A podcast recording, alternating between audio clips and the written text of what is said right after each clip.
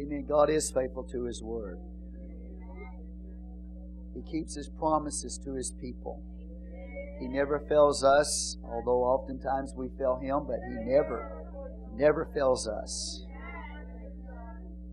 In Ezra, the first chapter, beginning with verse 1, it says, Now in the first year of Cyrus, king of Persia, the word of the Lord by the mouth of Jeremiah might be fulfilled. The Lord stirred up the spirit of Cyrus, king of Persia, that he made a proclamation throughout all his kingdom, and put it also in writing, saying, Thus saith Cyrus, king of Persia, The Lord God of heaven hath given me all the kingdoms of the earth, and he hath charged me to build him a house at Jerusalem, which is in Judah.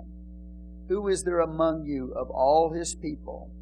His God be with him, and let him go up to Jerusalem, which is in Judah, and build the house of the Lord God of Israel. He is the God which is in Jerusalem.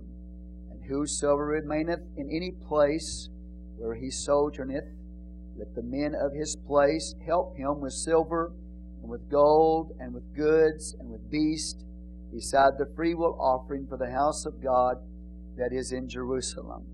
Then rose up the chief of the fathers of Judah and Benjamin, and the priests and the Levites with all them, whose spirit God had raised to go up to build the house of the Lord which is in Jerusalem. And all they that were about them strengthened their hands with vessels of silver, with gold, with goods, and with beasts, and with precious things beside all that was willing, willingly offered. Also Cyrus the king brought forth the vessels of the house of the Lord, which Nebuchadnezzar had brought forth out of Jerusalem, and put them in the house of his gods. Even those did Cyrus, king of Persia, bring forth by the hand of Mithredath, the treasurer, and numbered them unto Sheshbazzar, the prince of Judah.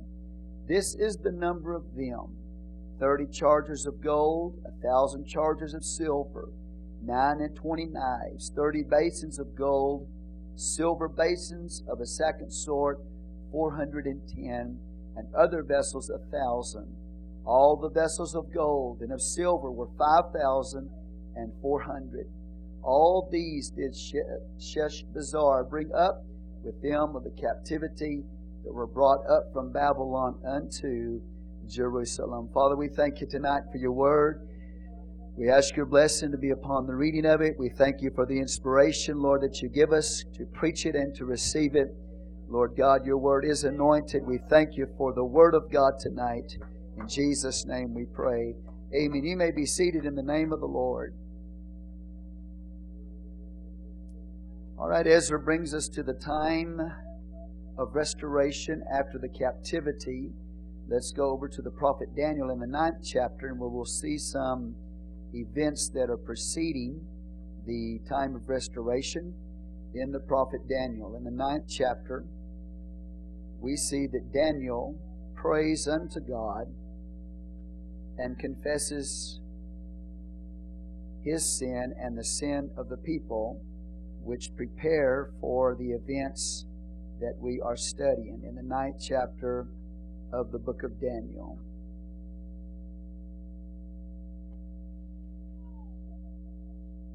Daniel chapter 9, beginning with verse 1. As Ezra said, it was according to the prophecy of Jeremiah that these things were going to take place.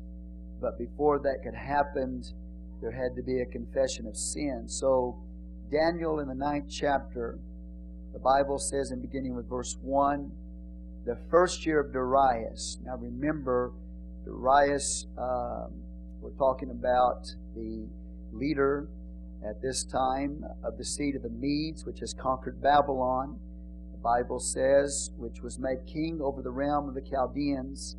In the first year of his reign, I, Daniel, understood by books the number of years whereof the word of the Lord came to Jeremiah the prophet that he would accomplish 70 years in the desolations of Jerusalem.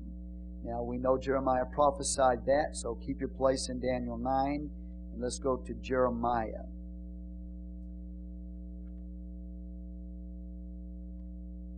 get the verse for you so you can turn there in the 29th chapter of Jeremiah. We see the prophecy that Daniel is making reference to there in verse 10 of Jeremiah 29. So we have a prophecy before the event that God would restore Israel back to their land. So, verse 10 of Jeremiah 29 For thus saith the Lord, that after 70 years be accomplished at Babylon, I will visit you and perform my good word toward you, and causing you to return to this place. So that's the prophecy that Daniel is making reference to, and also Ezra in the first chapter. So, with that prophecy in hand, verse 3, Daniel begins to pray and seek the Lord. He says, I set my face unto the Lord God to seek by prayer and supplications with fastings and sackcloth and ashes. And I prayed unto the Lord my God and made my confession and said, O Lord, the great and dreadful God, keeping the covenant with mercy to them that love him and to them that keep his commandments. We have sinned and have committed iniquity and have done wickedly and have rebelled even by departing from thy precepts and from thy judgments. Neither have we hearkened unto thy servants the prophets, which spake in thy name to our kings, our princes, and our fathers, and to all the people of the land. So on and so forth. Daniel uh, is confessing the sin to God, which will prepare for the restoration. You will notice that Daniel doesn't say they have sinned, he says we have sinned.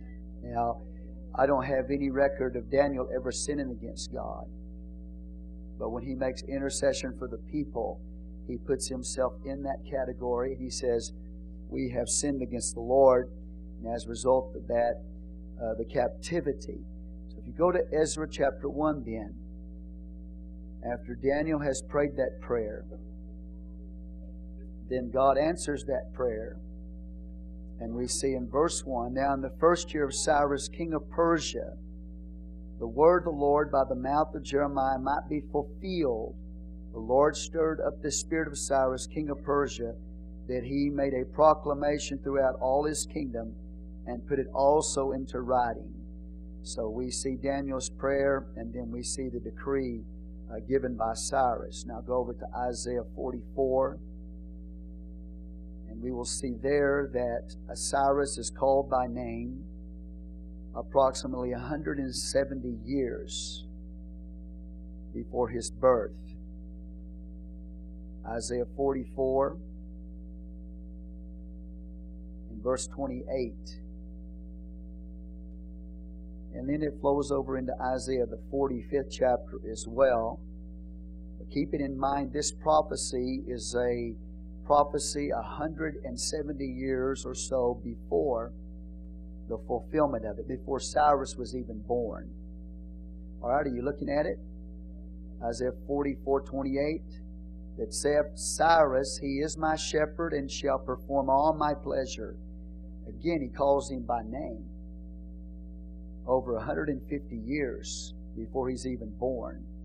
So we have his name is given Cyrus, he is my shepherd and shall perform all my pleasure, even saying to Jerusalem, Thou shalt be built, and to the temple thy foundation shall be laid. So before the destruction of Jerusalem and before the destruction of the temple even took place, God had already put a prophecy in the mouth of Isaiah that God would restore the people back to the land and that Cyrus would be the king that would give the decree that would allow them to go back home and rebuild their city and their temple. So, 170 years later, we see in Ezra chapter 1, we have the fulfillment of that prophecy of Jeremiah after the 70 year captivity, and then the prophecy of Isaiah 44. So, now in the first year of Cyrus, king of Persia, the word of the Lord by the mouth of Jeremiah might be fulfilled, the Lord stirred up the spirit of Cyrus, king of Persia, that he made a proclamation throughout all his kingdom and put it also in writing. Okay? So we see the fulfillment of the Word of God, the prophecy that God has given, and it teaches us that God fulfills His promises to His people. Amen. All right, time 539, 538 BC is when he conquered. I say he, Cyrus conquered Babylon. 536 uh, or so is when the people go back and rebuild the temple. So it's a little bit challenging to get the chronology exactly right. 538 to 537 is when the decree is given. Around 538, 539, 538 is when Babylon fell. So we see in the first year, verse 1, we're not talking about the first year of his reign as a king of Persia. Okay, look at the first sentence of the verse. Now, in the first year of Cyrus, king of Persia. All right, so that's not talking about the first year of his reign in Persia. He had reigned approximately 20 years already in Persia. We're talking about when it says the first year of Cyrus, king of Persia, we're talking about the first year after he conquered Babylon. Okay? So he's conquered Babylon at this time. Uh, the scripture says that the word of the Lord, so again, the emphasis is on the word of the Lord in Ezra, by the mouth of Jeremiah might be fulfilled.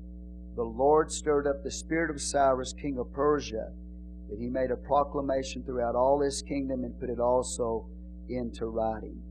So we have the fulfillment of the prophecy and the promises of God that God keeps his word to his people, that he is faithful. So they were in a 70 year exile, 70 years of darkness even though the prophecy was given, there were times when they did not believe that they would ever see Jerusalem again. But God keeps His word and keeps His promise. So, no matter what your exile or my exile might be, thank God for this word tonight because uh, many of us enter into personal exiles, times of darkness and gloom that we move into. And in those times, all that you can do and all that I can do is hold on to the Word of God and the promises of God. Because you look at the circumstances of the situation around you and, and you don't see any possible way that it can change. And uh, so at that time, you've just got to hold on to the Word of God. I mean, that, that's all I know to tell you tonight. Is that that's all you got sometimes when and you're going to have personal exiles. You're going to have times when you are in darkness and in gloom. But you hold on to the Word of God in those times. You hold on to the promises of God and know that He keeps His promise, that He is faithful uh, to His covenant. But I, I tonight do not believe that you or I really um, need to be encouraged in the, the idea that we need to uh, hold on to the Word of God or that I need to tell you that God is faithful. We know that God is faithful. And we know that God keeps His promises, and we know that His word will come to pass. I think all of us believe that. I think the problem that we run into is our own exiles and the exile that we put ourselves in because of sin. And we're in exile not because it just happened that way, we come into exiles and personal dark times and gloom in our life because of the sin that's in our life. And that is why Daniel prayed. God had given a prophecy that after 70 years that they would return back to their homeland and build their city. But notice what Daniel did. He prayed about what caused the exile, what caused the problem to begin with, what caused them to be taken into captivity. What caused the destruction of Jerusalem and the burning of the temple of the Lord? What caused the mess to begin with? Uh, Daniel recognized that it was the sin of the people of God. He put himself in that category. So before there can ever be a restoration in my life or your life to be brought out of personal exiles or darkness and gloom, there must be a time when we go before God like Daniel did and we pray. Say, pray. It is extremely important that we pray. And, and I'm just going to be honest with you. You know, oftentimes I'm beating my head against the wall in the prayer room because I know how important it is to pray. And uh, I'm not judging you and I'm not self righteous, but I look up, I don't see some of you in the prayer room. And I don't know what you're doing. I'm sure you've got good reasons for not being here, especially on a Wednesday night. Maybe you're working late or whatever. I don't know what the reasons are. Maybe you just got other things to do. But whatever that reason is, there's legitimate reasons and there's not legitimate reasons, right? I can just tell you tonight that we all need prayer. That I need prayer, you need prayer, we all need to talk to God. Because if we're not praying, I'm going to tell you this this it really doesn't matter if this whole place burns to the ground. And I don't mean that in a negative way. It really doesn't matter if there's problems with this place if we haven't come and got right with God and got our, our lives right with the Lord. You understand what I'm saying? And so it's extremely important for us that we pray together before church. And that when we pray, if you don't know what to pray for, you just start confessing your sin. And you confess the sins of the church before God. And you say, Well, I don't know that I've got any sin, Pastor. Everybody's come short of the glory of God. There's, there's nobody in this church tonight, including your pastor, that has not come short of God's glory since we last met Sunday night. And if we don't spend time in prayer and come clean before the Lord and talk to God about the failures in our life, what are we going to do? I mean, we know God's faithful and we know He keeps His promises and, and we know He fulfills His word and His prophecy. We know all of that. But my concern is with me. I told my wife just the other day, I said, I'm concerned about me. Okay, and I'm not saying that to bring your spirits down. I'm being real with you tonight. I'm concerned about me. I'm concerned about my family. I'm concerned about my children. And that's all I said. I didn't say I was con- concerned about the church. I said, I'm concerned about me and I'm concerned about my family. Because I'm coming short of the glory of God in my life. And that's what bothers me. Because I know my God is faithful. And I know He will always fulfill His promises in His Word. The problem that I have is sin. And the problem you have is sin. And I have to believe, really, and if, if I don't believe this, I, we're in trouble. And you're in trouble if I don't believe tonight that God can forgive me for present failure. Do you understand what I'm saying? You know, we, we have, you know, we come to the kingdom of God, we're living with the Lord, we're all excited about living for God, and we go along and we're doing all right, but then all of a sudden we fail, fail God, and we can believe God for forgiveness for our past sin. But what about present sin? The sin of a saint. If, if I can't believe God for forgiveness for present sin, you know where that leaves me? It leaves me with no hope. It leaves me without the possibility of going to heaven.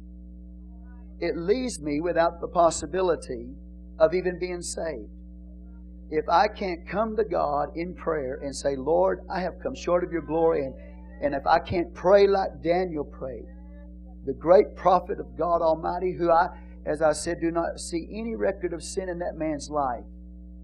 But when he prayed, he confessed, he said, We have sinned against you, O Lord.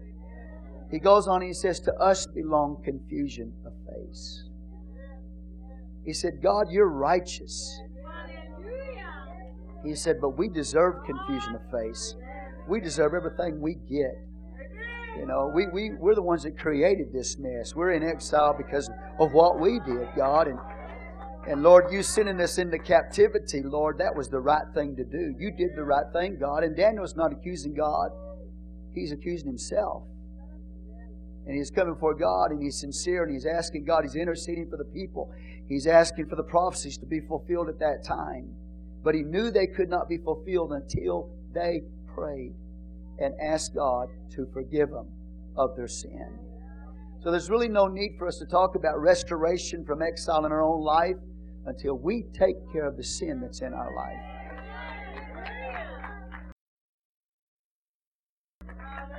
And sometimes it's not necessarily the things that you do, it's just the things you don't do. There's sins of commission and there's sins of omission. You say, well, Pastor, I can't think of any sins I've committed. But what about the sins of omission? Even Samuel said this about prayer. When he was alive, Samuel made a statement. He said, I'd sin against God if I didn't pray for you. It's a sin of God, not a sin against God Almighty not to pray. It's a sin against God Almighty not to serve Him the way we should. You understand? So you're saying, well, you might be thinking tonight, Pastor, I don't have anything to confess to God. I got a lot of things to confess to God. I've got, I've got some things, some sins of omission. I'm not the soul winner I should be. I'm not the prayer warrior I should be. I'm, I'm, I'm being real with you tonight. And so before restoration could take place, a man of God by the name of Daniel had to go before the Lord and ask God to forgive them of their sin. Their disobedience to the Word of God, just on and on and on. Daniel, you read Daniel's prayer, and you think, wow, Daniel, did you do all that? Hmm. Well, he put himself in that because he was interceding for the people. Now, when I pray, I'm not just praying for you, the people, I'm praying for the, the sin that's in my life. You understand what I'm saying? And, and so I just, I come short and uh, I need to pray. I need to talk to God. I, I can't make it and you can't make it tonight without praying and without uh, confessing your sin before the Lord. Uh, you know? But we have an answer tonight. That's the good news. Is that if we'll pray and we'll confess our sin to the Lord, that God will forgive us. Not just past sin, but present sin. And I know nobody here wants to sin. I don't want to sin. You don't want to sin, but we've got some. We have some. And the only way you can deal with it is doing what Daniel did, and that was to pray. And when he got the sin taken care of, you know, it's interesting to me. We're going to see one of the first things that the children of Israel do when they get back to the land is they build an altar so they can sacrifice to God. You know what that says? See, without an, without an altar, without the ability to bring sacrifice to God, there's no forgiveness of sin. And so the first thing they do is they build an altar because they need to bring some sacrifices to God where blood can be shed so they can be forgiven for their sin. That's the first thing they do when they get back into the land is to build that sacrificial altar. Because they know without it, there's no blood. And with no blood, there's no forgiveness of sin. I thank God tonight that I have an altar. I thank God tonight my altar is a person. His name is Jesus Christ. And tonight, before I leave here, I know I'm going to feel a lot better. You know why I'm going to feel a lot better? It's because the sin is going to be dealt with in my life. That's right. I'm going to I'm going to do some confessing. I'm going to put my sin under the blood, sins of omission, commission. Amen. And the Word of God's going to cleanse me, and the Word of God's going to cleanse you. And when you and I leave here tonight, we're going to leave with a hope. You know?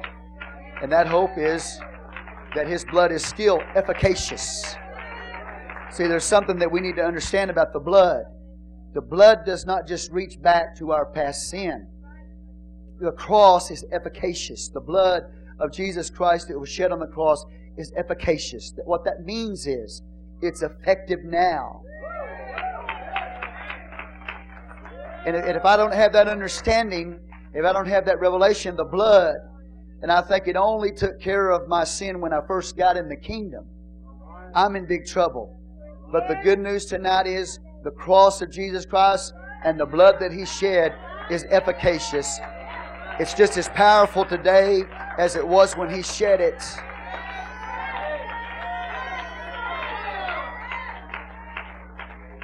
It's never lost its power. And it wasn't just power for me when I first came into the kingdom. His blood's still powerful, powerful tonight. It's effective. It's efficacious now. Amen. Just where you sit, just lift your hands and thank God for the blood right now that is effective in my life and in your life that removes present sin. That the blood is just as powerful tonight as it was when it was shed. Father, I thank you tonight that your blood removes the sin, Lord, out of my life and the sin that is in the people's life. God, the thoughts that we have, the words that we say, the things that we do that grieve your spirit on a daily basis, the way we treat one another. God, have mercy upon us. Thank you tonight for an altar, Lord. I come to you. You're my altar. I plead your blood. And I thank you, Jesus, for the blood that cleanses me now from all sin. In Jesus' name, amen. Praise the Lord. I thank God for the effective blood of Jesus Christ, the efficacious work of Jesus Christ. It's needed. We need it. John, writing to the church, says, If we say we have no sin, if we say we have no sin, we make God a liar. But if we confess our sin, and John puts himself in that word, if we confess our sin, He's faithful and just to cleanse us from our sin and forgive us all of our iniquities. So that even John recognized that if we say we don't sin, we're making God out a liar. God says we come short of the glory of God. And so John says, if we confess our sin, when we sin, if we confess it, the Lord will cleanse us, He'll forgive us. So we got great men like Daniel, and we got great men like John. Daniel, a prophet, writing the book of Daniel. We got a man named John, wrote the book of Revelation. These are great prophets of God. And they never got to a place in their life where they thought that they, they you know, I don't need to pray. They never got to a place in their life where they didn't feel like they didn't have to deal with the sin that was in their life. And, and really, you know, as I said, uh, forgive me, but we believe God's Word. We know He's faithful and we know He's going to keep His promises. I don't doubt that one bit. I believe that 100%. But the problem I have is with me, and the problem you have is with you. And we have to know tonight that there's a way to take care of that. I said, there's a way to take care of that. Jesus makes it possible for me tonight. Not just 30 years ago, but tonight. To stand in a right relationship with Him. How much how many of you are thankful for the blood? And once we get that taken care of, once we get that, that shortcoming, that coming short of the glory of God, you can be seated. Thank you for standing. Once we get that taken care of, now it's time for restoration. It's time for God to begin to work in our lives by the Spirit, by the Holy Ghost, and to begin to restore those things that we've lost. Hallelujah. And we've lost them because of sin. We've lost them because of sin. There's loss in your life. There's loss in my life.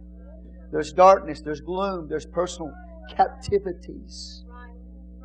And those things have come as a result of our sin, church. When we come to the house of the Lord tonight, we're coming to a hospital. And everybody here needs one. Everybody in this church, we all need a spiritual hospital. You're coming into this church tonight, you need a spiritual hospital. Because you have some captivities in your life. You have some things in your life I prayed for people, honest, they've been honest with me recently. I prayed for some people. They said, Pastor, we've got some addictions that are alive. Will you pray for us? And I prayed for one person, new convert, prayed for her. And uh, next few services she came, walking in total victory. And got a call. She said, "Would you would you meet with my husband and myself this evening?" I said, "Yes." When I got there, first thing she said, "Would you pray for my husband?"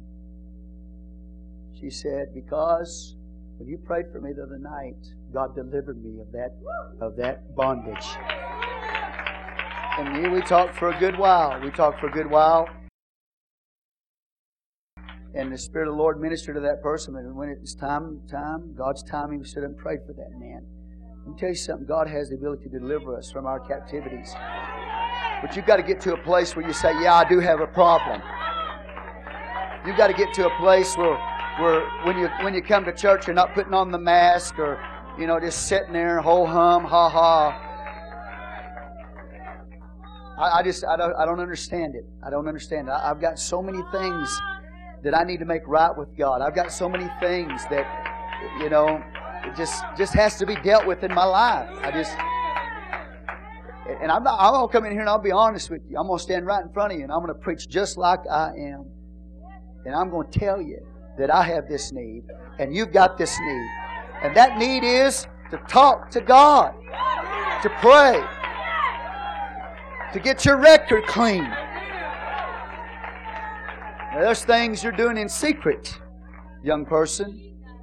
And you think nobody knows about it, but God Almighty knows about it. He knows you're doing it. What are you going to do about it? You're going to keep hiding it, and keep covering it up, hoping mama don't find out, or daddy don't find out, or your pastor don't find out? Let me tell you something. God knows it. But tonight, this is your opportunity. You come to the house of God. It's it's it's your opportunity to get your pride out of the way. It's your opportunity to get your heart right with God. This is not a religion. You're not a part of a religion. You're a part of the body of Christ, the church of Jesus Christ. We come in here, we got to get real. We do. We got to get real. So before I start talking about, you know, how faithful God is to, to His Word and how He fulfills His prophecies, etc., and so on and so forth, we got to deal with what Daniel dealt with before the fulfillment came, and that was the sin that caused the problem. We got to get to the root of the problem, but the answer is the blood of Jesus, the efficacious blood of Jesus Christ, the efficacious work of Calvary that is still as effective tonight as it ever has been. Hebrews says that he, as the high priest over your confession, when you stand there and you, you confess your sin, he's the high priest over that confession. You say, Lord, cleanse me. i have sinned against you with my thoughts, with my words, with my actions. And when you confess that to God, and you don't just sit there and look at me like this is not about you, then God will take that confession and He will make it a reality in your life. And He'll take His blood and He'll wash all of that filth and that sin away. And I thank God for it tonight. So. You can't pay for your own sin. I can't pay for my own sin. I just have to believe by faith. Amen. That the blood of Jesus is just as powerful today as it always has been. And so Daniel prayed that prayer, and I, I thank you for praying tonight. I thank you tonight for recognizing how important prayer is and, and how important it is to talk to God, confess your sin. You know, if I'm not praying, I feel like a sinner. Yes, sir. Yes, amen. Yes, sir. Because I'm not praying. Yes, sir. Amen. You know what I'm saying? Yes, sir. I, I just feel hopeless and helpless. You feel like a sinner lost. You feel like somebody that's in the world. You know why? It's not praying. You start getting in touch with God Almighty. You start confessing some sin, getting some blood applied. You're not going to feel that way. You're going to feel victorious. And now, now you can move out of your personal captivities. Now you can move out of your personal bondages and, and your personal gloom and despair and darkness, and you can take the harps that you hung up on the willow trees and begin to sing the songs of Zion again.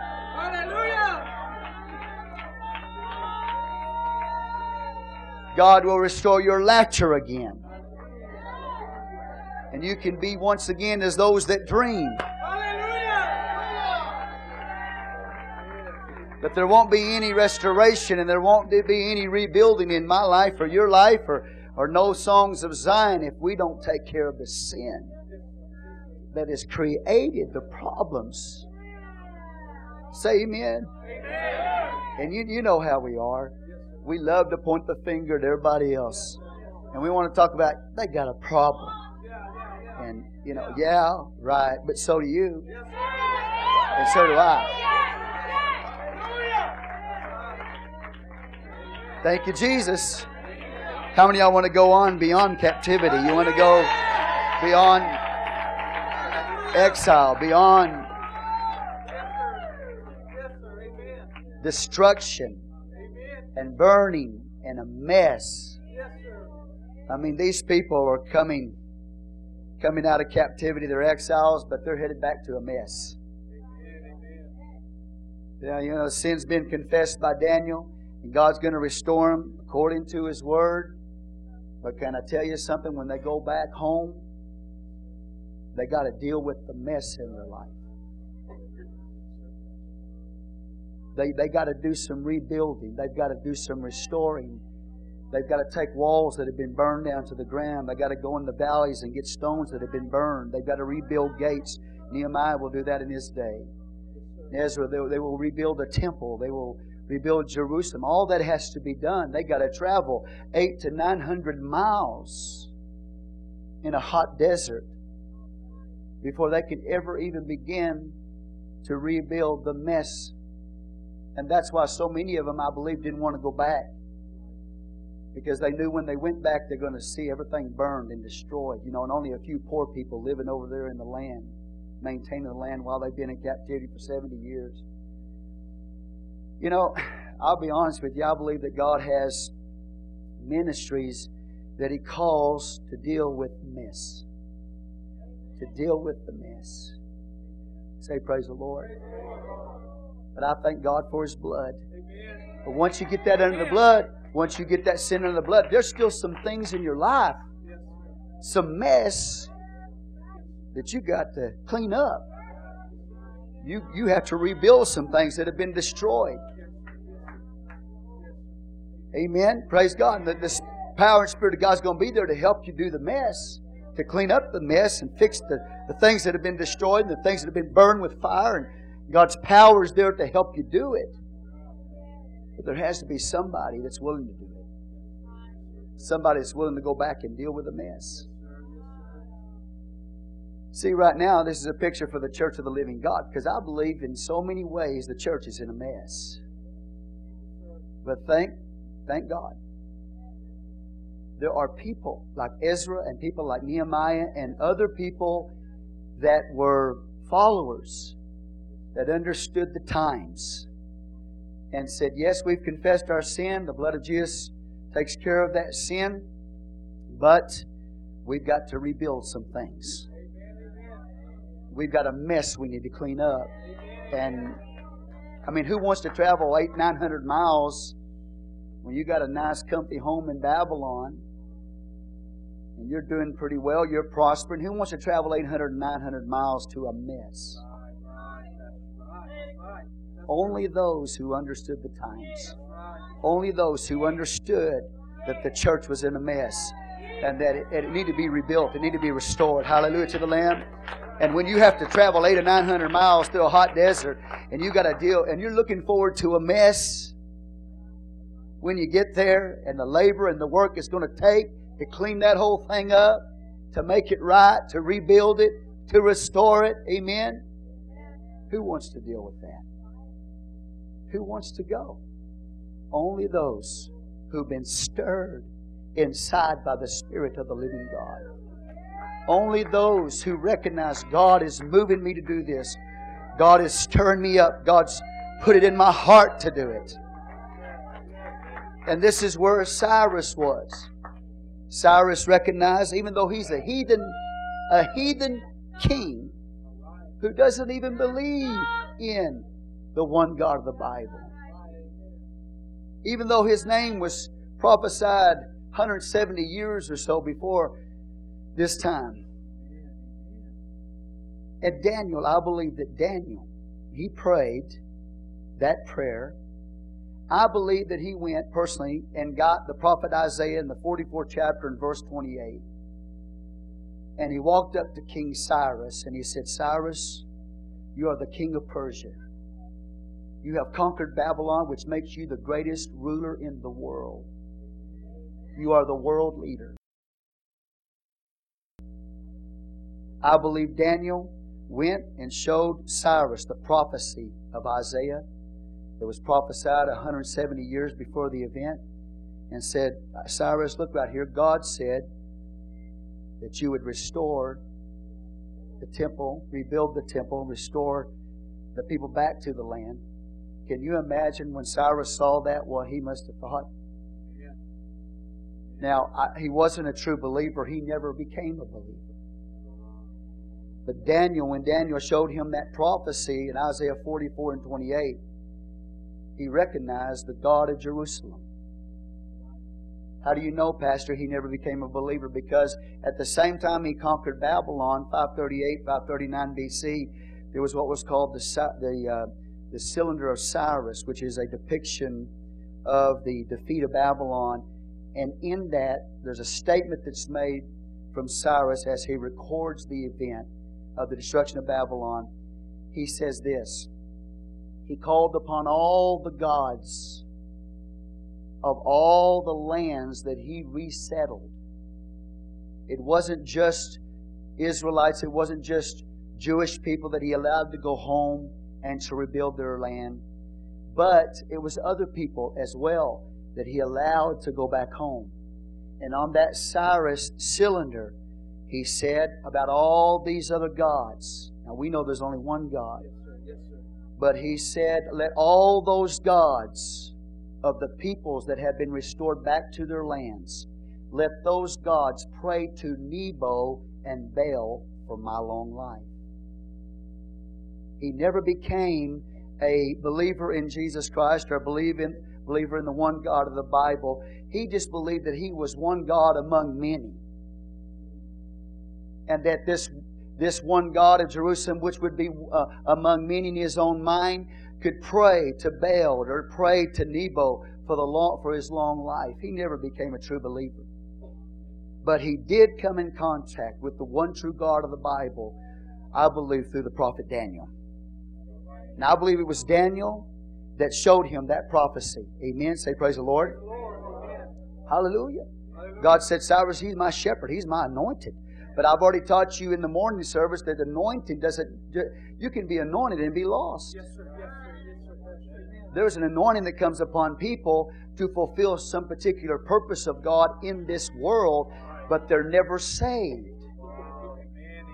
So God called him his anointed, called him his shepherd, and prophesied that he would restore Israel back to the land. But Cyrus never became a believer, a true believer. You understand what I'm saying? But notice what he says. He recognizes the Lord God of heaven. And he also knows that God is the one that's stirring up his spirit to do this. So in verse 1, it says, Now in the first year of Cyrus, king of Persia, the word of the Lord by the mouth of Jeremiah might be fulfilled. The Lord stirred up the spirit of Cyrus. And you're going to see the same thing said in verse 5 about the people that are going to go back to the land. Why would they go back to the mess? Why would they want to travel eight to nine hundred miles and through a hot desert and deal with all of that and then get to that place and, and have to rebuild all the mess that was in the church, if you understand what I'm saying? It was because the Spirit of the Lord stirred them up to do it. That's why they did it. And so many others stayed behind. Only 40 to 50,000 people made the journey in the first return under Zerubbabel and Joshua, 40 to 50,000 people only. Amen? It's estimated that four to 500,000 people, Jewish people, lived in Babylon, but only about a tenth of them made the trip back. I believe it was God's will for all of them to go back. I believe it was God's will for every one of them to go back and to rebuild and to restore. I believe that was God's will, but only one tenth of the people, it's estimated, did that, went back to build the kingdom of God. And those that did go back were stirred by the Spirit of the Lord. That's the point. Amen. How many of you believe God keeps His promises? He keeps His promises. But there's steps that we've got to take. Amen. And we have to respond to the stirring of the spirits of God. Cyrus, a pagan king, responded to the stirring of his heart by God. His spirit was stirred in him by the presence of the Lord. Amen. Are y'all hearing me tonight? Do you understand? I'm going to the New Testament book of Acts and show you uh, people that were saved. In fact, you can't be saved except the Spirit of God stirring you. The only reason why any of you in this church tonight, or, or I would even want to be saved, is because God put it in your hearts. You wouldn't even be in this church service tonight if God hadn't put it in your heart. And, and, and I know we have to respond to that. I know that that's our part is to respond to that stirring. But if God doesn't stir you, you're not even going to be a believer. If God doesn't put it inside of you to be here, you won't be here.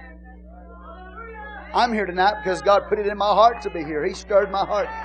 I'm, I'm preaching to you tonight not in my own strength, but because God is stirring me up to do that work.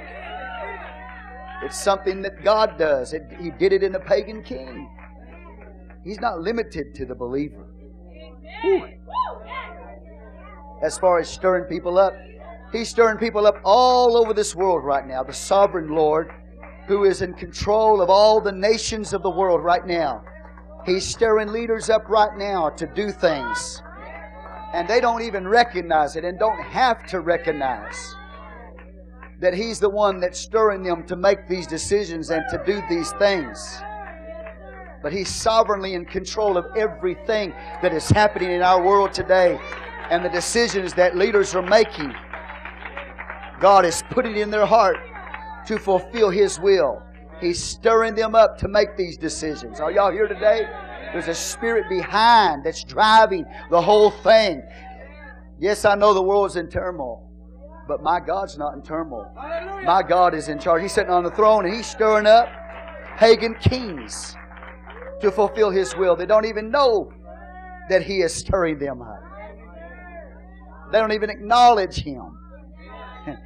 but they're like little puppets that He's working with to fulfill His will in this world right now, in this hour this man, Cyrus' spirit was stirred by God to do this. It's fulfillment of the Word of God by the mouth of Jeremiah. He said he stirred up the spirit of Cyrus, king of Persia, that he made a proclamation throughout all his kingdom and put it in also in writing, saying, Amen. Say praise the Lord. This is around 538, 537 BC.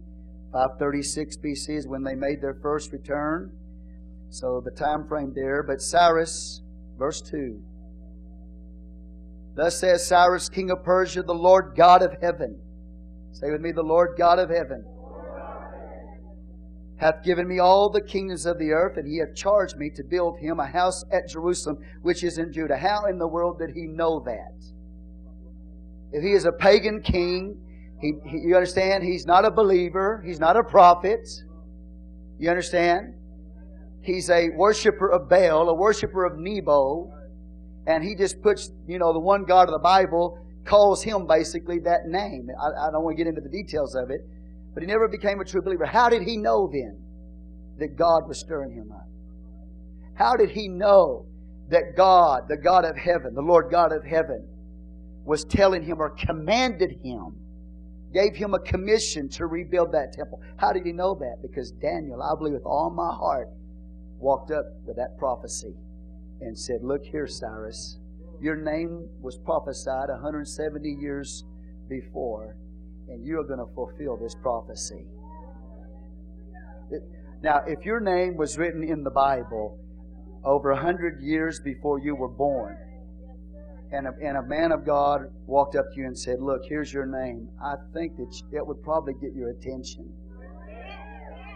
Even if you never got saved or never become a believer, that would get your attention.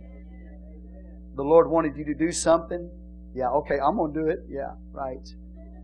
I'm going to do it. God knows history in advance. That's prophecy. Prophecy is history written in advance. I really personally believe that we're really not in touch with history. We're not in touch with history. We're really not in touch with just, we, can, we can come to a church service and really not be in touch with what's happening in that service. This thing was written before it ever happened, history written in advance. And declared by the only God knows the future. Only God can do that. But the Bible says that Cyrus gave him all uh, God he recognized the God of heaven, the Lord God of heaven, give him all the kingdoms. I'm in verse 2 of the earth. He had charged me to build him a house at Jerusalem, which is in Judah. Amen but he never became a true believer in God as far as being saved. But he recognized the sovereignty of God. He said, The Lord God of heaven. Now, what you need to understand when he says the Lord God of heaven, in the history that Cyrus wrote, the records that he wrote about this very event, he called the Lord God of heaven by the pagan deity's name. Okay? So he mixed the God of Jerusalem into his gods. That's what you need to understand here tonight.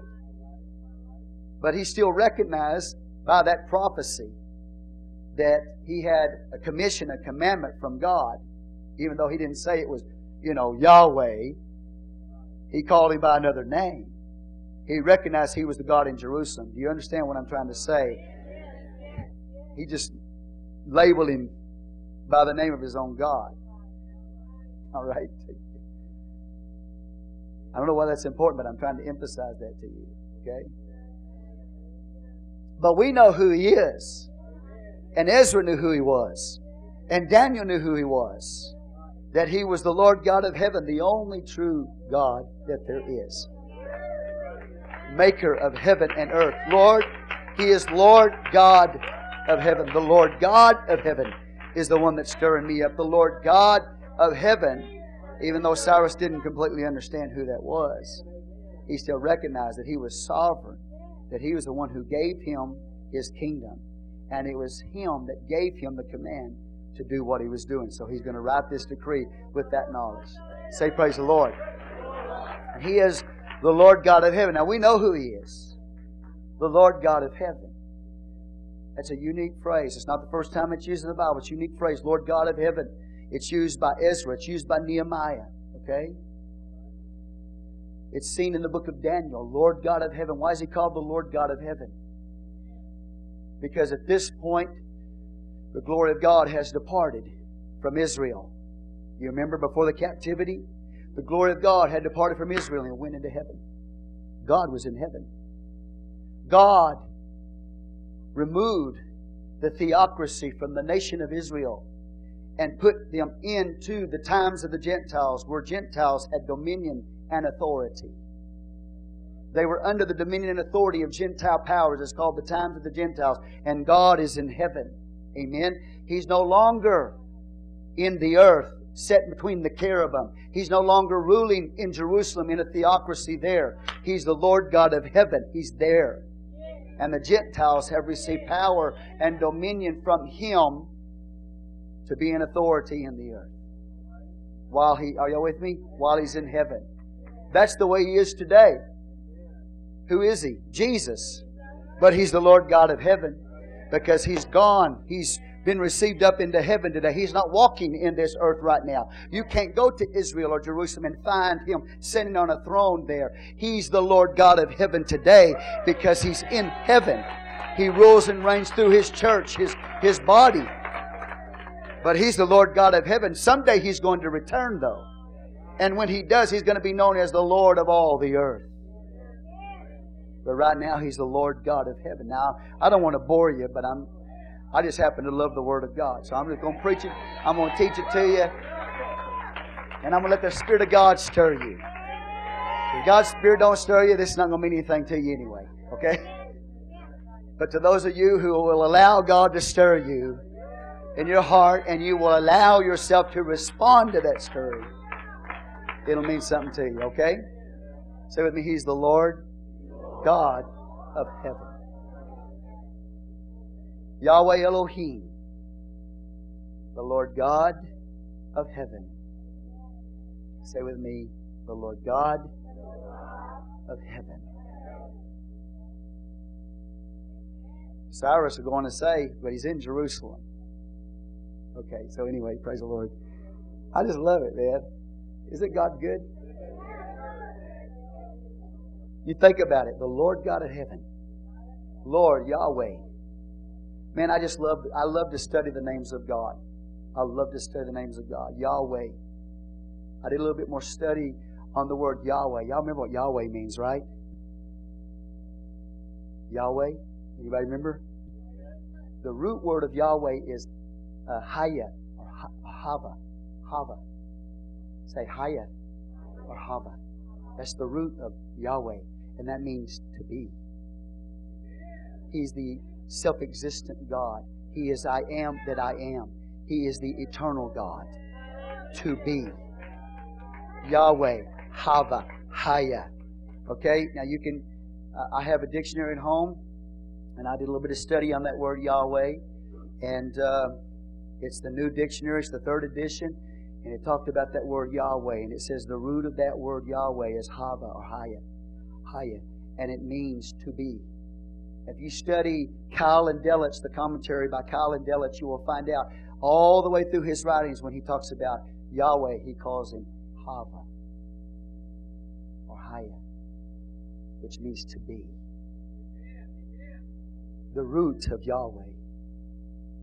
The Jewish Encyclopedia, Volume 9, page 161 says, the Jewish writer said about the name Yahweh, it means that He is the living God in contrast to all the false gods of the heathen. And because He is the living God, He is the source of life, and He is the resource for everything. So He is Yahweh. He is the living God. He is to be. That means He's whatever you need Him to be. That's what He is. His name speaks of the living God in contrast to the false gods. His name speaks of the I am that I am, the eternal God, the self existent God, the one that is everything you need Him to be. Hallelujah. The Redeemer, the covenant God. And He's Elohim, He's the Creator God. Amen. Say, Praise the Lord. He's the one that created the heavens and the earth. Cyrus said, He's the Lord Yahweh, God of heaven, the living God. In contrast to the false gods that he worshiped. He didn't know it though. He claimed they were the living God, but they weren't. The Lord God of heaven hath given me all the kingdoms of the earth. And he hath charged me to build him a house at Jerusalem, which is in Judah. Say, Praise the Lord. Isn't that awesome? God stirred him up to do it. A pagan king, a heathen king, coming in contact with the true, one true God of the Bible, although he never totally understood who he was. But he knew that God was the one that commanded him to do this. Got the prophecy in hand. In verse 3, I want you to notice Cyrus has been stirred by the Lord. He's got a commandment from God. The Bible says, He charged me to build him a house. In verse 3, when it comes to the, the decree that he writes, 536 BC, maybe 537 BC, when he writes the decree, notice he doesn't command everybody to leave. He just gives them permission to. But when, when it comes to himself, he says, It was a command from God that I do this. He recognized that God was stirring him up to do it, but he doesn't command everybody to go. He gives them the permission to return. So in verse 3, who is there among you of all this people? His God be with him, and let him go up. Say, let him go up to Jerusalem, which is in Judah, and build the house of the Lord God of Israel he is the God which is in Jerusalem. So he's given the people who've been in captivity and bondage for 70 years, he's given them permission to go back home and to rebuild the city, and to rebuild the temple of the Lord. It's a permission. They can stay if they want to, or they can leave. I believe it's God's will for them to go, but it's by permission. And then he goes on and says, Well, those people who are going to stay behind, those people who are not going to go up, He said, Here's what you can do to help. He said, You can support those that go. You want to stay, but the ones that are going to go to do this, they need some money. They need some, some provision. They need some support. So, you know what God does? He provides for His vision. It's called provision. I don't have time to get into all the details, but He provides for the whole world. Many people got up today, they never recognized, never acknowledged that God is the one who gave them what they need. He's the provider for the whole world. He provides for those that He calls. If He calls you to do something, He's going to provide for that call. There's going to be provision for the vision. Do you understand that? You never have to worry about provision if it's really God's vision. So His provision always comes with His vision. So He's going to provide for these people who are commanded by, or Cyrus commanded, they're going to be allowed to go back. He's going to provide for them in order to fulfill the call. The third thing you need to realize tonight is that everything you need to overcome in life, God provides that for you. Everything I need tonight to overcome, God provides that for me. If I need strength in a time of weakness, He provides the strength. If I need encouragement in a time of discouragement, He provides the encouragement. Whatever I need, and I can tell you, not just by the Word of God, but by personal experience, whatever I have ever needed in my life, He has always provided it. Not just finances, but when I needed strength, He provided strength. When I needed victory, He provided. Whatever it is, God always provides. Say, He provides for me. He's faithful to do it. And so there were some people, as I said, didn't go back, but they could support the work. Now I can bring practical application to see. I know I'm not called to be a missionary to China. I know I'm not called to be a missionary to Taiwan. I know that without a doubt.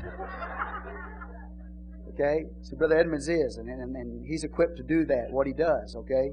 But I'm not. But you know what I can do? I can support the one that is called to the mission field. Say praise God, and so can you. Amen. Before I left, uh, somebody whose spirit the Lord stirred up uh, gave us an offering in order to go. Amen. And this is what they told me. They said, We can't go, so we're going to support you. You can go. We're going to support you, so you can go. Amen. The Spirit of God stirred them up to do that. But basically, what I just said, they said directly to me. We can't go, you can, so we're going to give you some support to go. Hallelujah. Well, thank God it was only for a short period of time because I was ready to get back to United States of America as soon as possible. All right? I know I'm not called to be a missionary. Praise the Lord.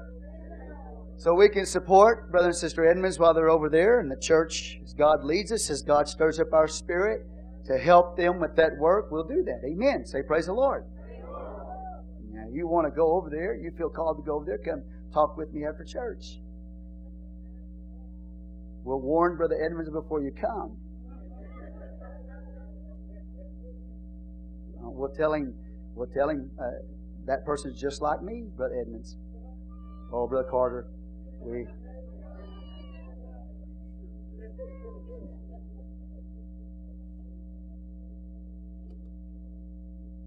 But maybe you're called to go to the mission field. If you are, guess what? God will provide. He will provide. You go over there, He'll provide. Wherever you go, God's going to provide for you. Don't forget that.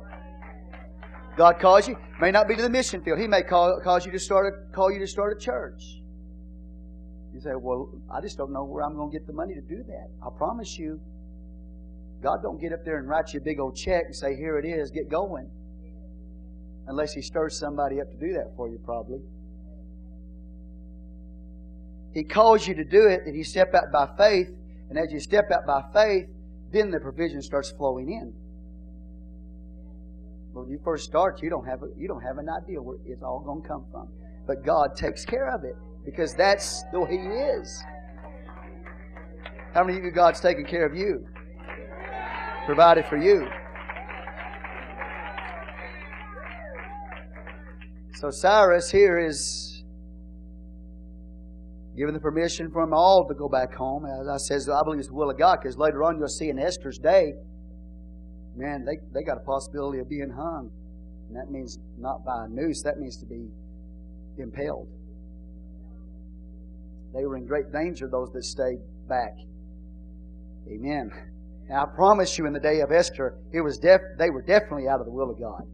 In the day of Esther, they should have been back in Jerusalem. But in this hour, we have some that are permitted to go, and everybody was allowed to go, but those that remain, verse 4, in any place where he sojourned, let the men of his place help him with silver and with gold and with goods, with beasts, beside the freewill offering for the house of God that is in Jerusalem. Amen. We see here that the provision of God comes from the people of God. He says, You're going to remain, all right, then support those that are going. Hallelujah.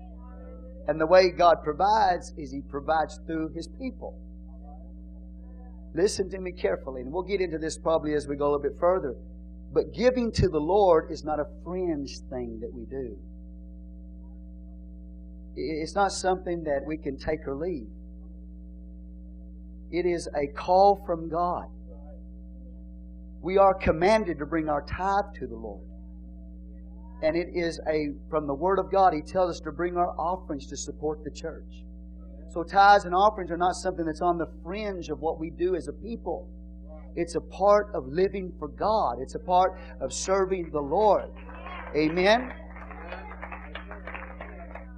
You bring your tithe, you support uh, myself and my family. You don't want to preach, you don't want to pastor, so guess what? I get to do it, and you get to help me do it. You get to help me, you get to equip me. Amen. God's been really good to us, He's really blessed us in, in our lives through His people. This everything that we have as a church is completely paid for. We're debt free. Hallelujah. And we're fixing to, Lord willing, sell this property. It's already on contract. You know? And it's a pretty substantial amount that we're selling that property for. About four or five times more than what we paid for it. Some of y'all weren't even here in those days. When we were few in number, had to step out in faith for that property. But God said, do it, and we did. And then not long ago, the Lord said, sell it. Guess what? It's on contract. And it's a pretty substantial amount of money if you're buying Whataburger. Amen. What I mean by that, you know, depending on what you're buying, it's a large amount of money. But you start trying to buy real estate, just say if we want to buy a campground somewhere. Well, we want to, we want to, I don't know what God wants us to do with the money. He hadn't told me yet. But let's say we, He wants us to buy a campground somewhere where that amount of money we're making, that's not a large amount of money. Amen. We have around $400,000 or so, a little more than that. Wow, Pastor, that's a lot of money. What are we going to do with that? What's a lot of money if you're buying a hamburger? It's a lot of money. It's not a lot of money if you're buying a campground. It all depends on your perspective, man. Say praise the Lord.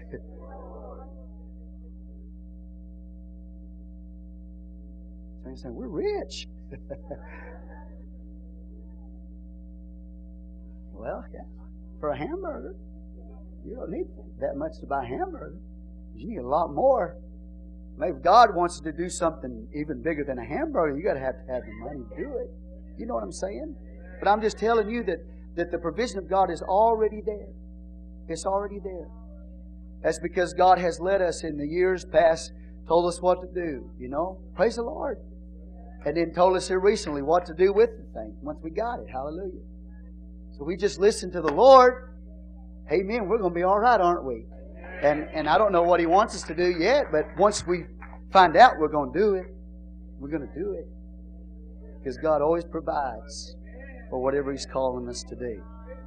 Isn't God good to you? He, you, you I don't know if you realize just how good God is to this church, how good God is to you right now. Everything He's given you, so that you could serve Him, so that you could have a place to, you know, to grow and, and grow His kingdom. You grow and grow His kingdom and everything He's provided for us through the years. Supernatural hand of God Almighty.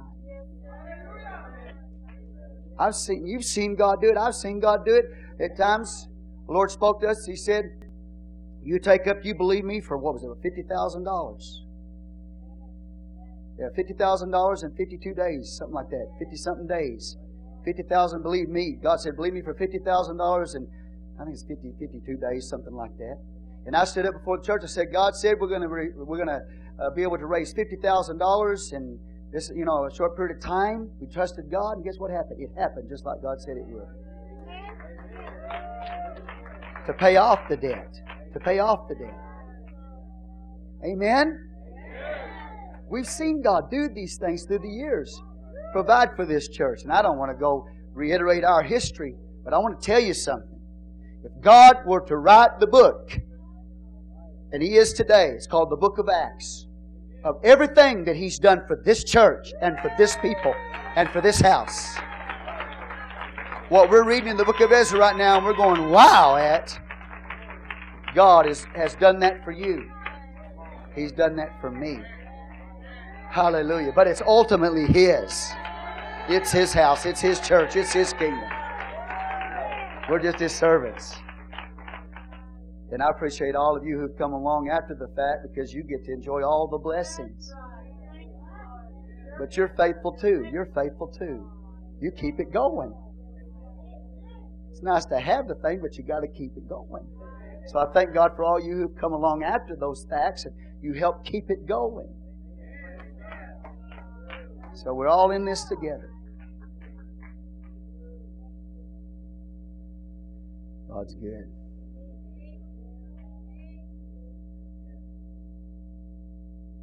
All right, you don't want to go, so you can support it, he said. Amen. So God's going to provide. In verse 5, the people that are going to go are going to return to that mess and try to restore it and rebuild it build the temple of the Lord.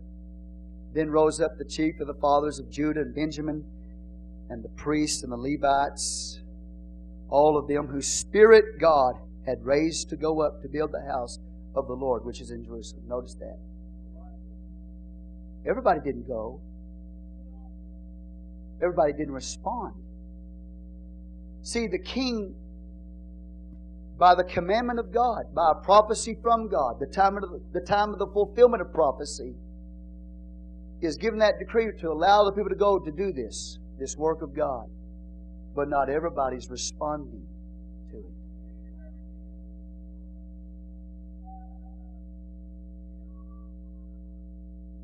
I'm going to leave it all together. I'm going to leave it with the Lord today. The scripture says he stirred up God stirred up the fathers of Judah, the chief of the fathers, Benjamin, the priests, the Levites, all of them that the Spirit of God had raised to go up. That's the ones that went. It's the ones that got stirred up by the Spirit of God. Praise the Lord. Anything's happening in this church right now, it's because somebody stirred up by the Spirit of God to do it. I pray that's true. Hopefully, you're not just doing it. Hopefully, God put it in your heart to do it. Hopefully, God stirred you to do it. And then, if God stirs you to do something, then you got to respond. And not everybody responded. Somebody stayed behind. But they threw money at it. You guys go ahead and go. Here's money. Go. They felt good. They could give their money, you know. Walk back in their house in Babylon yeah, you go deal with that mess. Here, we'll give you money. It makes us feel good to, to give, give you money so you can go. Say, praise the Lord, church. Well, isn't that like so many people in the church? They don't want to do any work, so they just pay somebody.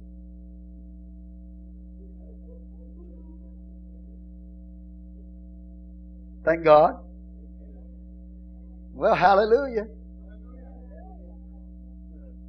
Somebody's got to clean up the mess.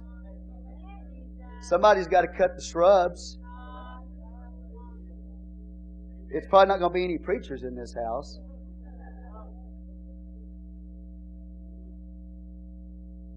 Or those who, who told me they're called to preach. Probably won't going to be them. So, hallelujah.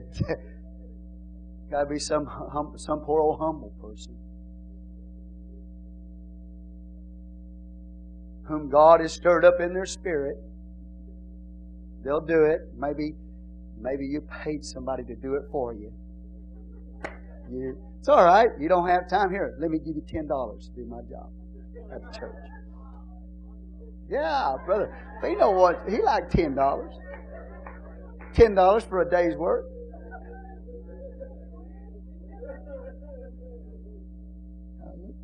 Y'all meet with Fino after church. He go collect. I'm just up here talking. I don't. Somebody say, Praise the Lord. You know what? I got a better idea, men. Just send your wives to do it. Yeah. Good idea.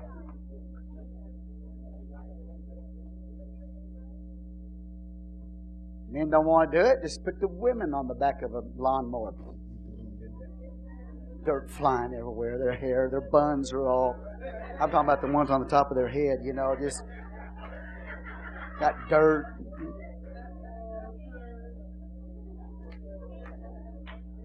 It's going to get done by somebody.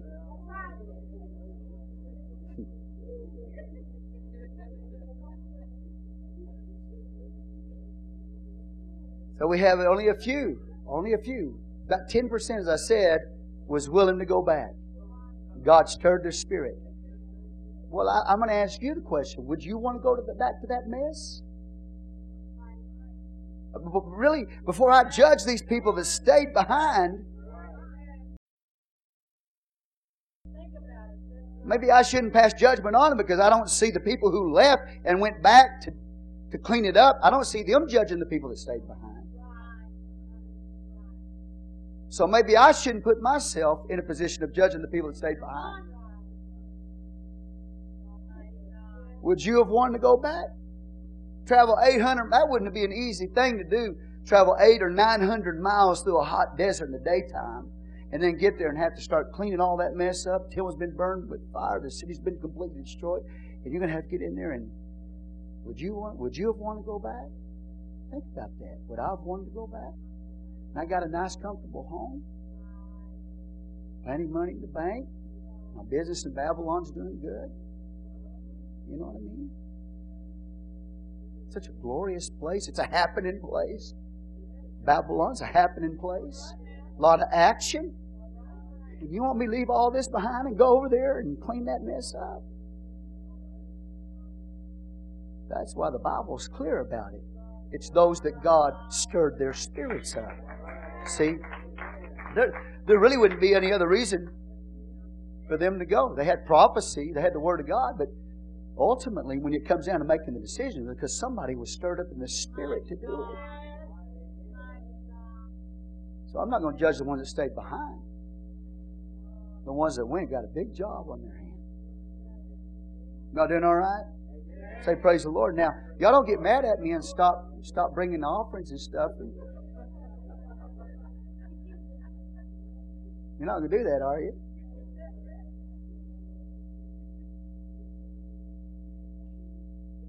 I mean, that's a big, that was a big, big step they were taking. To take that on. You know, it wasn't a small thing. They, they, they weren't just, they weren't asked, you know, just to go to church that day. Brother Mark, they were asked to leave their homes, leave their, their businesses, leave all of this behind that they had built up for 70 years, some of them. Leave all that behind to go to a place that's been destroyed and try to bring it basically up back up from the ground up. It's a big, big decision, big challenge. But the Spirit of the Lord stirred them up. Look at Psalm 25, verse 9. Look what it says about those that are led by this Spirit. Psalm 25, verse 9. Am I boring you tonight? Just talking to you?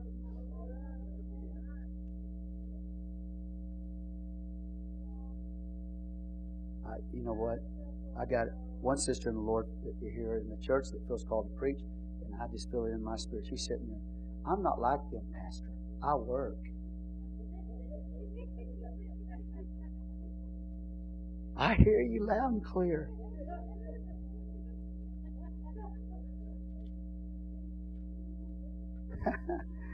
There's not any squirming preachers in here tonight, is there? No?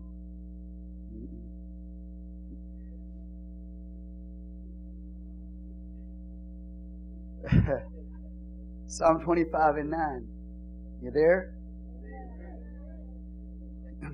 You know who went back? Just some humble, meek people.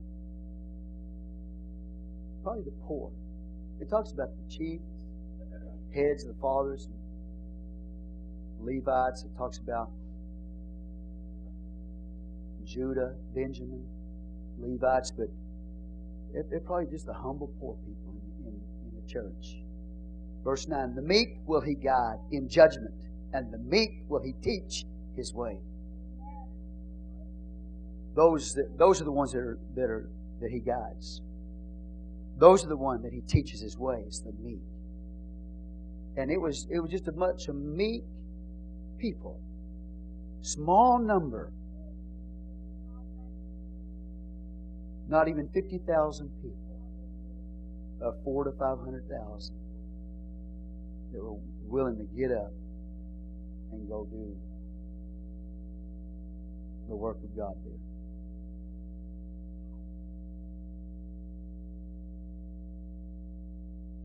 They rose up, then rose up the chief of the fathers of Judah and Benjamin and the priests and the Levites with all them whose spirit God had raised to go up to build the house of the Lord which is in Jerusalem. Just, just some meek, humble people that God could lead or guide and God could show them His way. People that had understanding of the times. I really feel in my spirit tonight the Lord is reminding me about who I'm preaching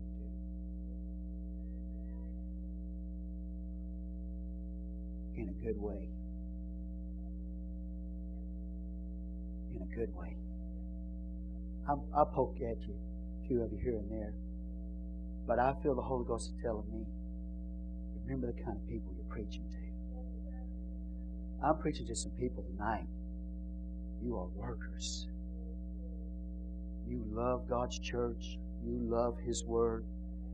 You love His work. You're committed. You labor and you serve and you pray and you live. That's the kind of people the Lord is reminding me tonight that I'm preaching to. You're good people. You work hard. And I'm not just saying that out of, out of my own mind. I feel that in the Holy Ghost. The Lord reminded me. Said, think about the kind of people you're preaching to right now. Dedicated. There's some dedicated people in this church. Hard working people. Serving the Lord faithful all the time. Serving God. Faithful in their giving faithful in their serving, faithful in their working. Just do whatever you can for God, you're doing it. You know. That's the kind of people I'm preaching to tonight. Receive that. Will you receive that? Because I believe that's the Lord's estimation of this church. You might not be the biggest church in town. You might not have we might not have the most people in this church. But I'll take this church right here, however many number of you are here tonight, and I'll put you up against anybody in Odessa, Texas. When it comes to living, serving, walking, dedication to God Almighty. That's right.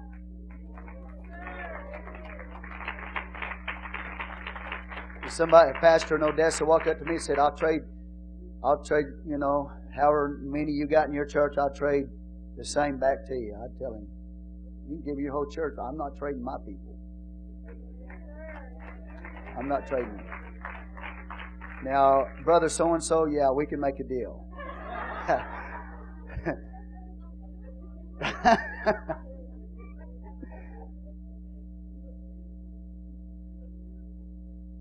Amen. I'm just kidding.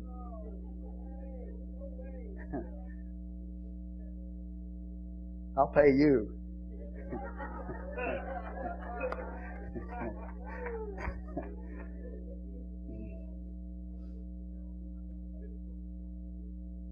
But you know, I just just uh, believe that Lord really He appreciates everything you do for Him. Your labors together with God, and He is not He does not forget your labor of love.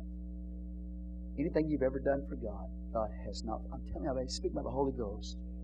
God has never forgot anything that any of you have ever done in this church.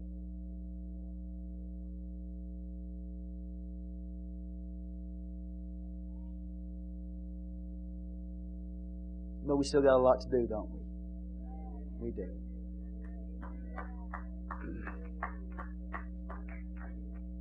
Just humble, meek people. Verse 5 that could be guided by the Lord and could be showed His way. Psalm 25 and 9. And that's who you are. I just love you. I thank God for you. I appreciate you. Amen. I'm not going to put every one of you in, in everything because you're not equipped to do that. Amen. Fish swim, rabbits run. You know. Rabbits don't swim and fish don't run. So I got to be careful about where we put you because, you know, you're a fish and you can't run or you're a rabbit and you can't swim, and we put you in those environments, well, everybody in the church knows you're going to make a mess of it. It's not that we're mad at you, but we just have to be careful because if we put you in charge of something, everybody knows. We didn't even have to take a vote. Everybody knows it's going to be a mess. That's why they don't ask me to sing in the choir.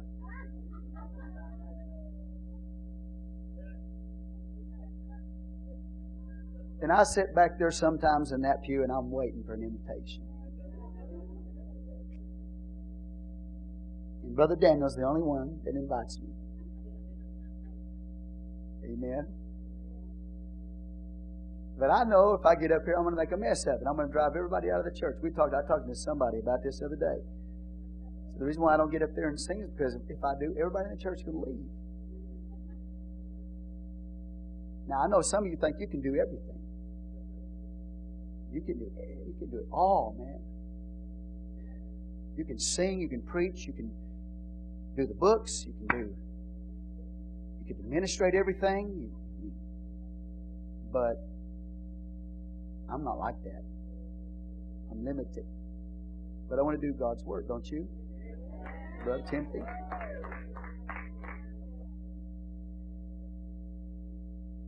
Just some humble, meek people. Verse 5 rose up Judah, Benjamin, Levites, priests.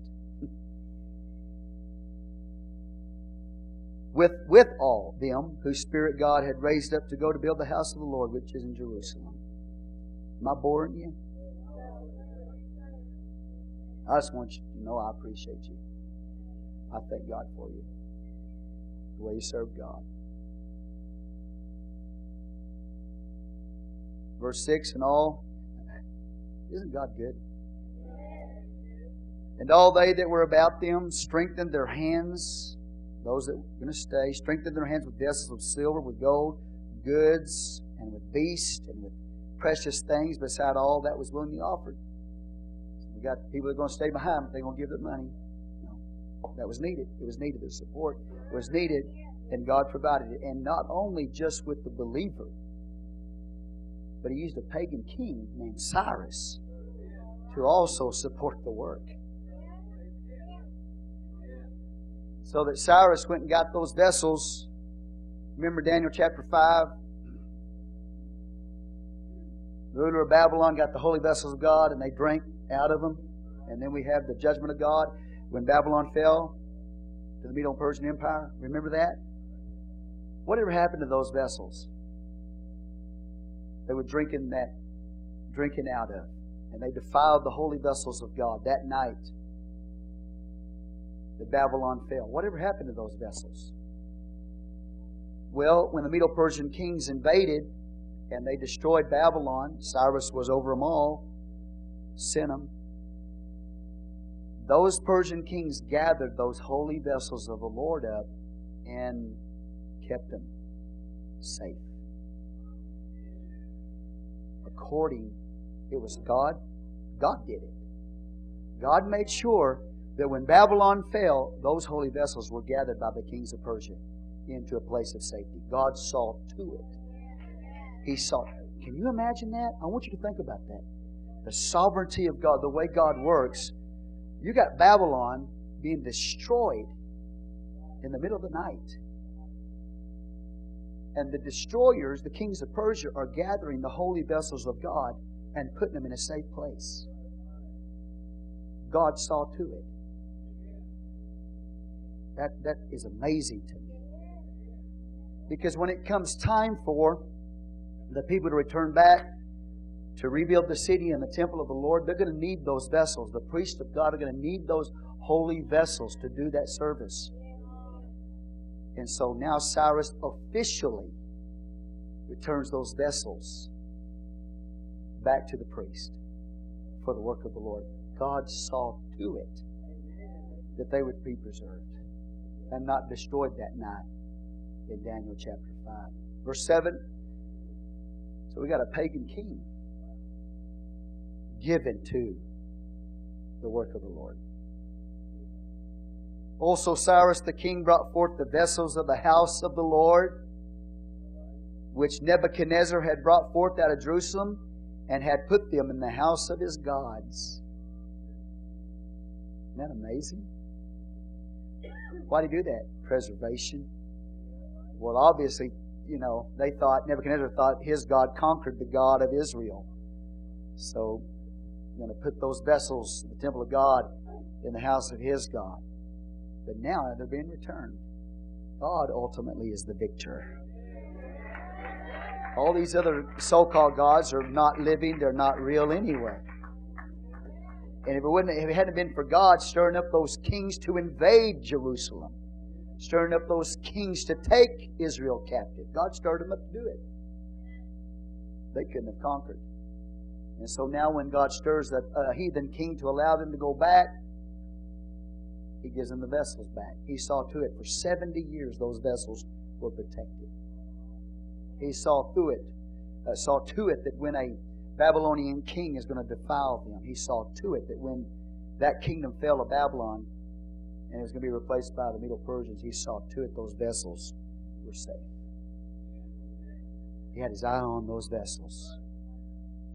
70 years and through a conquering of Babylon. He had his eyes on those vessels. So Cyrus now officially returns them.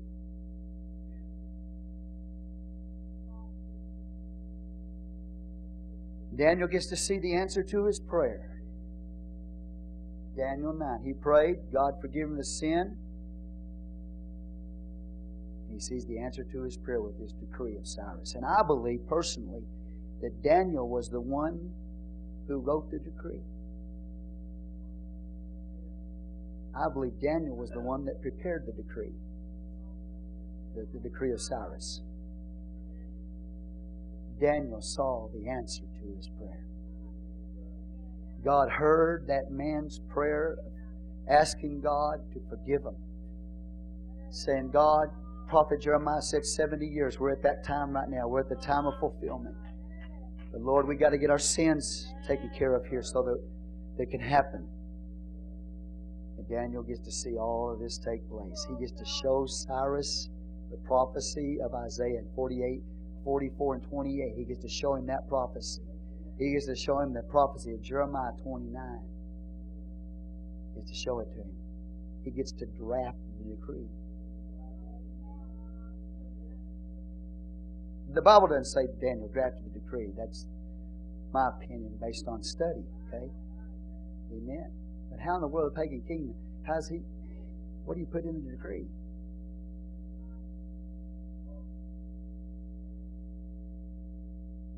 And so Cyrus officially brings these vessels out. Daniel gets to see all of this coming to pass. Verse 8 Even those did Cyrus, king of Persia, bring forth by the hand of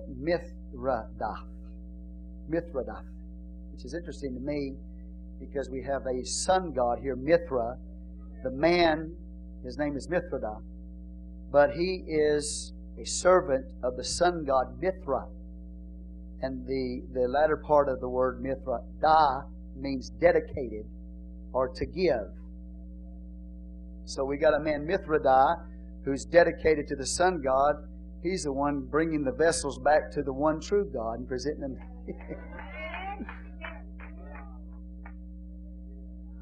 Isn't that awesome? Isn't that awesome? See, what God is doing, He's, he's making all these false gods bow to Him. Every one of them. Even the servants of these false gods are.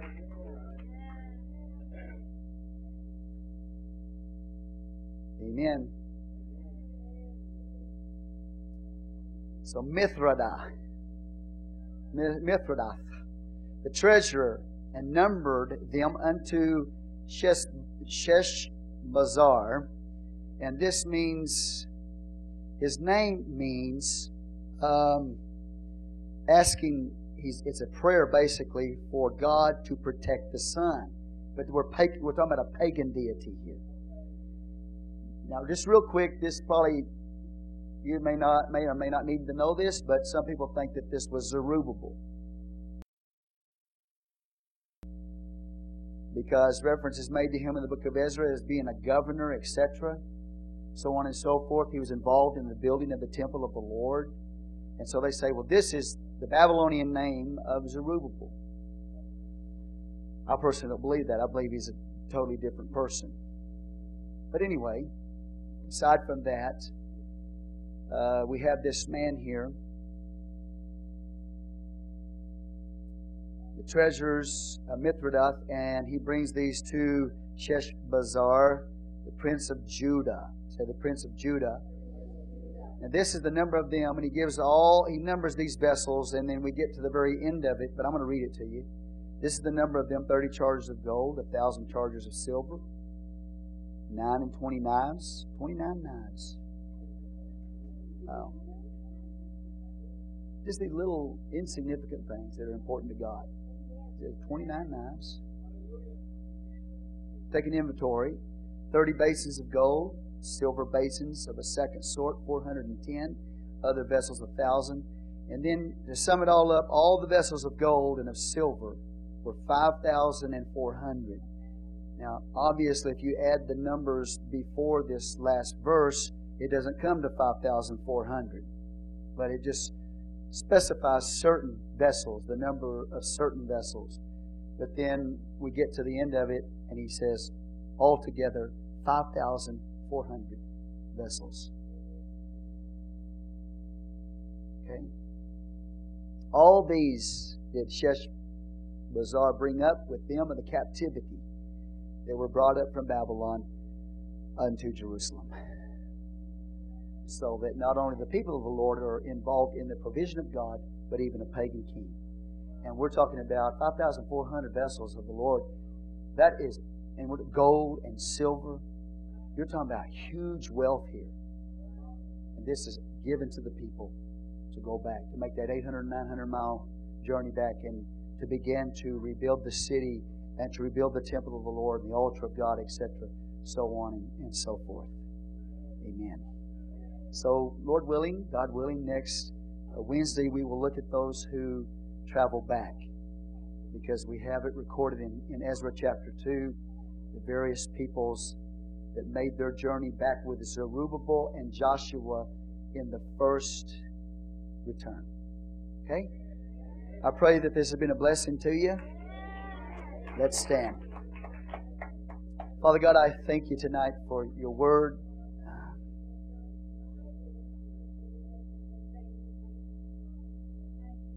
Lord, take your word by your Spirit tonight and apply it to each of our lives. Lord, bringing the challenge you have for each of us individually in serving you. We thank you, Father, that you keep your promises, that you're faithful to your word, that you're able to bring us out of exiles. We thank you for prophecy fulfilled. We thank you for providing for us, this church, this people. We thank you for a people who are willing, who've been stirred by your Spirit to see a church established in Odessa.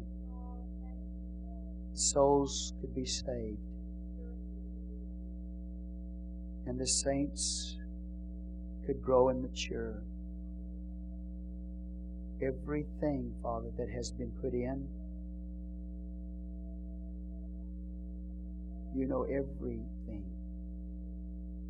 Inventory someday will be made of everything given, every service done, every motive, every thought, every agony, every suffering, every pain that has gone into building your kingdom. Thank you, Father, for stirring us up. Lord, if we had known beforehand the price that would have been paid, Father, maybe we would have not been willing to do it. So thank you, God, for not showing us in advance what we would go through to accomplish it. But we thank you, Lord, that you are sovereignly in control of everything. Thank you tonight for cleansing us with your blood. We may leave from this place tonight holy and pure. Let us be vessels of honor, serving you in your kingdom, in your house. Thank you for my brothers and my sisters in this church, their faithfulness in giving, their faithfulness in serving, their faithfulness in prayer. Thank you for showing us how to do it. In Jesus' name we pray. Amen. God bless you. You're dismissed in the name of the Lord Jesus Christ.